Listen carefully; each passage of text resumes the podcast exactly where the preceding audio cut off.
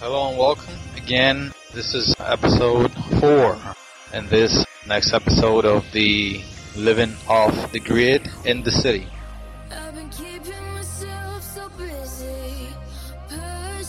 I would like today to cover disadvantages of supporting the current energy system as it stands. In the last shows I have covered various reasons not to support the current system, to make a switch, to make an effort, to make a stand against the current system, because it is highly inefficient, it is harmful for health, harmful for cultures, other societies, other countries. It causes conflict, it causes environmental upheaval, environmental damage.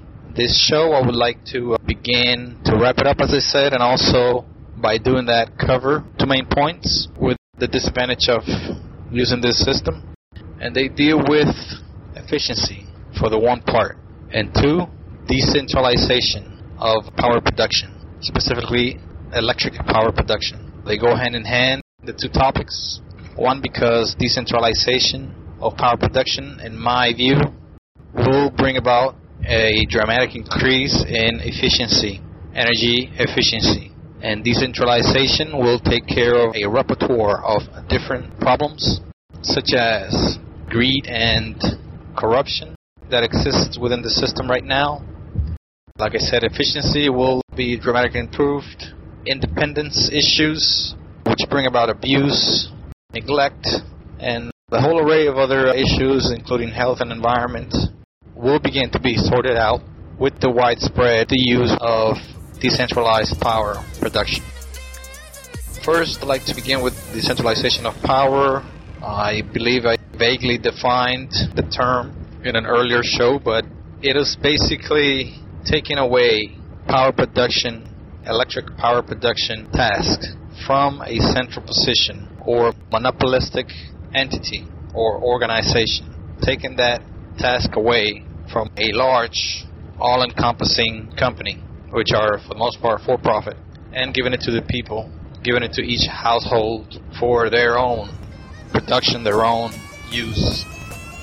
Why is this important? In addition to all of the reasons I have already given, I believe this is important because by decentralizing power production, you become more and more efficient over time. The industry overall becomes more and more efficient by default. This is inherent in the system, to my belief. Just like the computer industry benefited vastly from the widespread of the technology, the, the transformation from mega centers of computing, which in the past were located mainly in universities.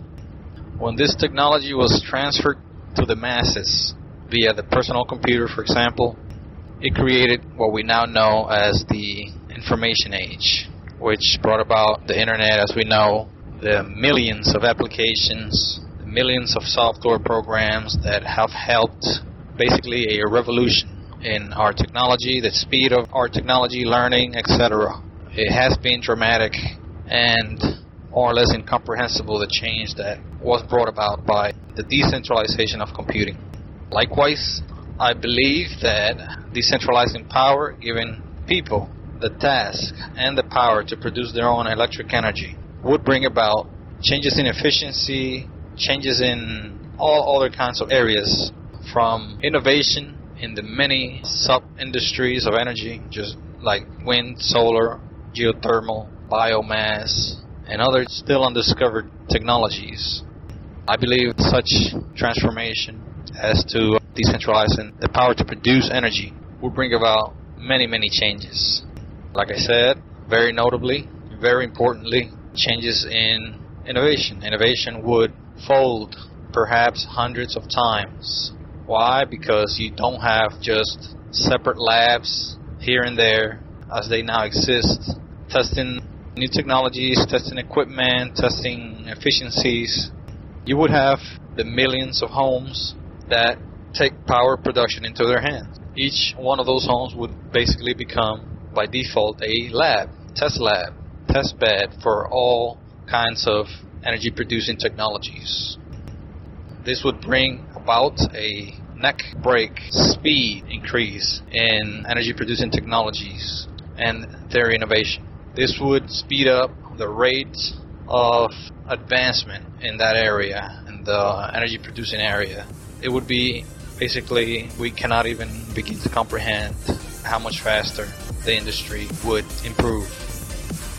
That reason alone, standing by itself, is enough to instigate anyone that cares at all about human advancement. It's enough to instigate a change and to begin to try to decentralize power production. That benefit alone is just huge and so important that it would be hard to believe someone would be against the outcome of such change. Well, with the exception of those that benefit from the current system, which are few and far between, people involved in the power industry, in the power companies, power generation, in the traditional sense as it stands right now. But other than that, everyone else would be on board if they only knew of the advantages that decentralizing power would bring about. Decentralizing power would mean educating, training, giving people tools to produce their own power. Right now, they do not have it. Right now, even information about producing their own power is taboo, is looked at as risky, looked at as highly expensive, highly inconvenient, and it's, in my eyes, very attacked. Like I said before, the industry, many industry representatives are paid on a regular manner to thwart any efforts to bring about change in the energy industry and to misinform about alternative energy technologies and prop up their own technologies, their own old, outdated, problem-causing technologies. Another huge advantage of decentralizing power would be that such change would bring about not only innovation and advance in the technology, but also advance rapid. I'm talking increased dramatically speed in the efficiency of the technology, of the many technologies that would spring up. Like I said, every home would be a test bed for new technology. Thus, their owners would continuously look for ways to improve it. Even if they come up with new technologies or old technologies, doesn't matter. It is in the interest of the user, the owner, to improve on its efficiency. Why? Because if they improve on their efficiency, the less costly it is, which helps out their bottom line, helps themselves out. This is natural. This is a self-regulated, self-balancing system to where you're given the tools, you use the tools, and you look for ways and are given the tools to look for ways to improve it, as you yourself benefit from the product of your technology.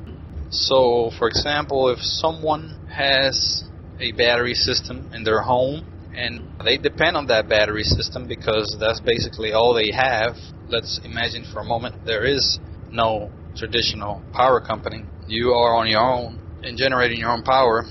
In my eyes, battery technology today would be light years from where it is right now. But if someone had, let's say, as the current technology stands with batteries, someone had a battery system in their home, it would be in their interest to improve the performance of such a system. How would they go about improving such a system? Well, people would be given the tools. That would be one way. They would be given the tools to attempt to improve the system. Education is one. Technologies to be able to attempt an improvement in the technology, another. Incentives, as such as patents. Without all the, the costs that patents and, and inventions bring nowadays, such as governmental or community programs for inventions and technologies to help those out, move along, to help them out with the costs where required. And another thing would be a public awareness of, of the importance of improving technologies. This would improve or make a lot more people interested in improving their technologies, not only to help themselves but to help other people, which is a huge reason for people to cause change. Not only to help themselves but to help others, the satisfaction that comes with it, and the reward that comes with it. Because you might be able to, in the current system, for example, sell your technology for other people that are interested as well in improving their own power production system. See, when you have people owning and operating and producing their own power, they attempt to improve it. As it stands today, the only people interested in improving any kind of technology are the people that work directly for the power company, which are also worried about the bottom line and profitability. Change and research and development is expensive, is slow moving, because there's not that much of a incentive for the power company to change. It is expensive for a large, sluggish, and rusty corporation that has been sitting in place for decades and generations. It is hard for that corporation to want to cause dramatic change, rapid change, rapid advancement, because it is against their motto, it is against their interests, it is against the structure where they operate. They operate under an economic for-profit structure, and being so large and so sluggish, it is basically, and at the core, very inconvenient and highly, highly prohibitive to cause rapid change, rapid improvements, because there would be a lot of loss, a lot of loss in their older technologies that they feel they need to get their profits from or their investment back from. So change is very slow moving in, in the current system. Decentralization of power production, it is also important because, guess what? Everyone doesn't depend on one company, which is very logical, and a logical structure. It's a pyramid scheme that if the stone at the top of the pyramid crumbles, the rest of the pyramid crumbles, just to put it figuratively. At the top would be the power company, and everyone else is at the bottom, depending on the power company. The power company was to, for some reason, fail, which is not an impossibility. I mean, look at the meltdown in two thousand eight. It affected the car manufacturing giants. If it affected to the to the point of almost going bankrupt, many of them, what makes you think it would not affect a power company at a time of worse? To get back to my point about economic downturn and power companies going bankrupt, I mean, it is not an impossibility. Many think it's unlikely. I disagree with it, but it is absolutely not an impossibility for a power company which operates with funds to dry up to the point of not being able to operate. And what happens then? Everyone's out of power? Perhaps. No funds means no maintenance. No maintenance means power lines, transformers blow up, power lines go down, generators don't get serviced, power goes out. Then what? Nobody's able to generate their own power. Everybody cannot, and there is not a supply ready for people who just go out to the store and get themselves a generator. And if everyone cranked up a generator at such time of an economic downturn which shuts down a power plant, imagine what that would do to your neighborhood. It would become a airport, basically, with aircraft running twenty-four seven. That's how it would sound. That's how loud it probably would get if everyone had a gas-operated generator running all at once in your neighborhood. And that's another reason why decentralization of power is so important, because people would not just think about a generator, a gas generator, as the only alternative for their power consumption. People would think outside of the box. People would think solar. People would think L P, which is a lot quieter than gas to generate power with. People would think about natural gas. People would think about wood and fire furnaces. People would think about solar heat concentrators, which is a different technology from photovoltaics. Heat concentrators are basically mirrors. Some of them curved, some of them angled to heat up a certain fluid, which in turn can be used to generate electricity or heat or both. But people would basically start thinking outside of the box. Right now, you go to the average household and you ask them what would be their primary means to generate power, were there a long-term power outage, and they would automatically answer a gas-powered generator without question. Why?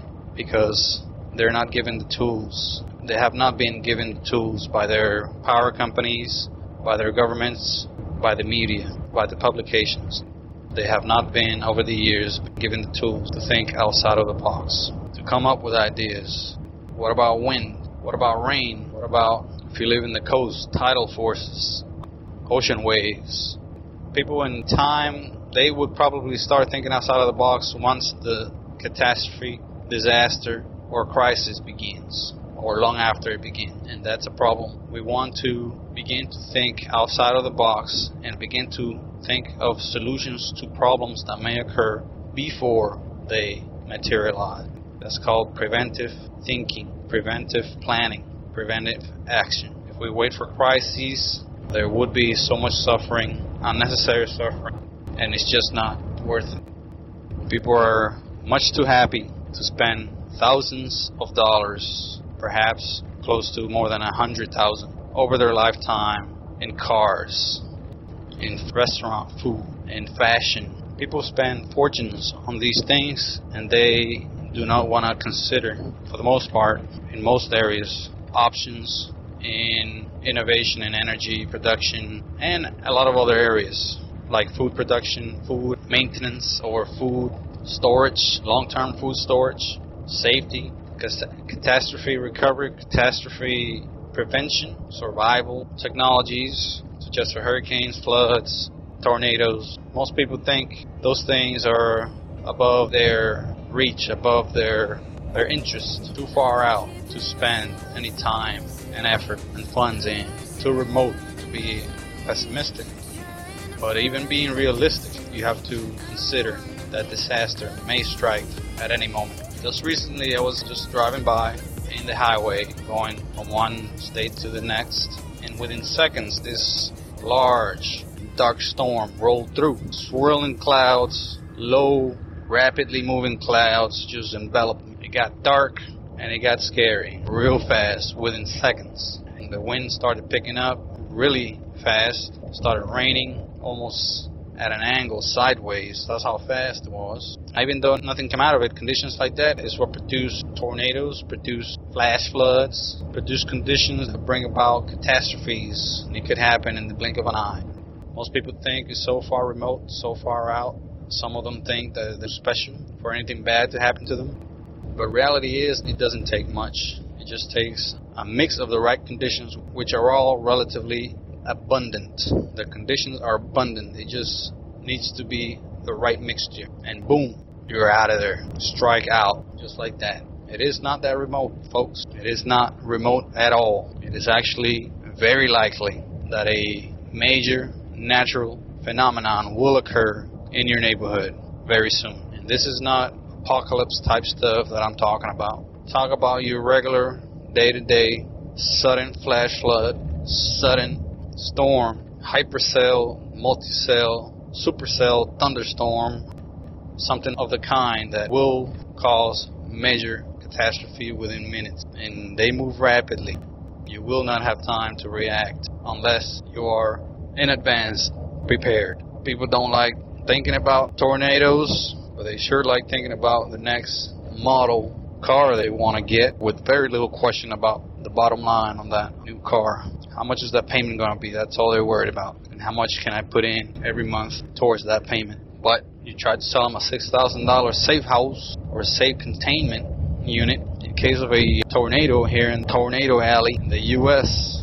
This is within Tornado Alley. You try to sell them a uh, containment unit that may one day save their life and those of their loved ones, and uh, it's a hard sell. It's an uphill battle to sell such a system to most folks out here, which is a very disturbing and saddening situation.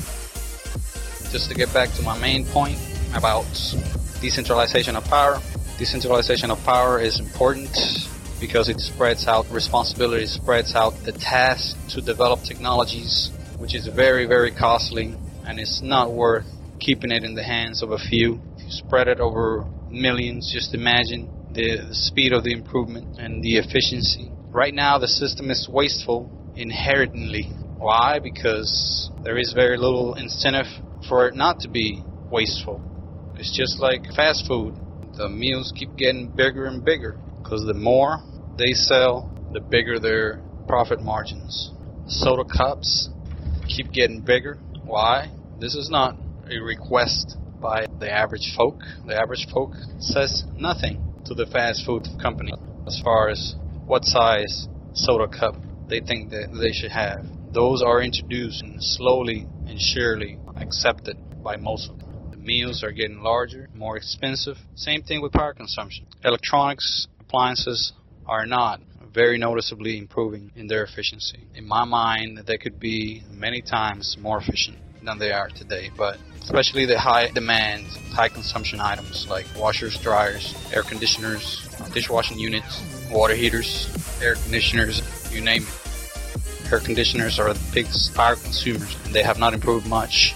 They have high efficiency air conditioners. They have improved slightly, but their cost is very conducive of keeping a small amount of them in the market, and they're not conducive to companies trying to make them because the technologies are so much more that they don't sell as much or nearly as much as the low efficiency units. And this is pushed on people. People want efficiency, but they don't want to pay for it naturally. They'd rather, just like buying a new car, nine out of ten people rather just pay the payments, however much they're getting ripped and abused by the total amount or the, the lending bank or, or dealership. They don't pay much mind to the total price of that car as long as their monthly payment is within their range, which is a sad situation, a sad realization. But I digress. Going back to the point of decentralization, just to wrap it up, decentralization of power, production specifically, is important because it gets rid of the top to bottom pyramid scheme, which is very risky, especially in times of crises, economic, natural, environmental, you name it. Very, very risky. Just imagine if food production, which is very similar the way it is today, especially here in the southeast United States, food production is centralized. Imagine if there was a major catastrophe that knocked out basically food production capabilities of the major giant corporations, which, by the way, could be economic. Very likely that when anything like that happens, it will be economic in nature, to where production just halts, food production that is. Even though the resources are there, when there's no money, no one gets paid, nothing gets done, food production stops. Then what? That's what decentralization can prevent. People have grow houses, not in the sense that most people think of when the term is mentioned, but grow houses of food. They got their backyard looking like Honduras out there with a little agricultural operation going, and they got all kinds of plants growing with fruits, vegetables, and the like. Take a walk, take a ride, and call in. Email me, contact me. Let me know how many people can you spot growing their own food, or at least a small percentage of their food, at least their vegetable, which is not hard to do, relatively. And this goes for even northern locations, where greenhouses allow people to grow throughout the year, even in the winter. And hydroponic farming, hydroponic agriculture. I mean, there's just no excuse, unless you live like in a polar region, in the Arctic circles or something. And even then, it's still a possibility. Decentralization of power production, as it is in many other areas of production. I just named food production, but it can also apply to production of anything, manufacturing, clothing production, production of education, you name it. If you give all those powers away to a centralized entity, it's okay to give some some power to centralized entities, but not absolute. Absolute power becomes absolutely corrupt. That is just virtually a law. So do not give, in any sense, power away to a central entity without you being able to at least fall back onto something else and survive and keep going. Not only survive, but keep going, keep improving. Surviving is not enough when it comes to being able to function and do the tasks that most people are expected to do, to be able to perform. Produce energy, produce food, produce goods. Take those back if you have given those away. However slowly and painstakingly it may be, begin to take those back. Begin to take, as I advocate in this show, your power production capabilities away from the power company. I have mentioned many of the more important reasons to do so. Review those, research those. I will come up with some statistics on the claims I have provided tentatively. So take those in consideration, think about them, and most importantly, act on them. This has been another presentation of Living Off the Grid in the City. Hope to get you to tune in at a later occasion, and you have yourself a great rest of your day.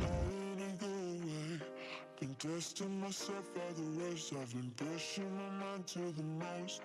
I've been loving the people around me, but I'm so paranoid, I'm so paranoid.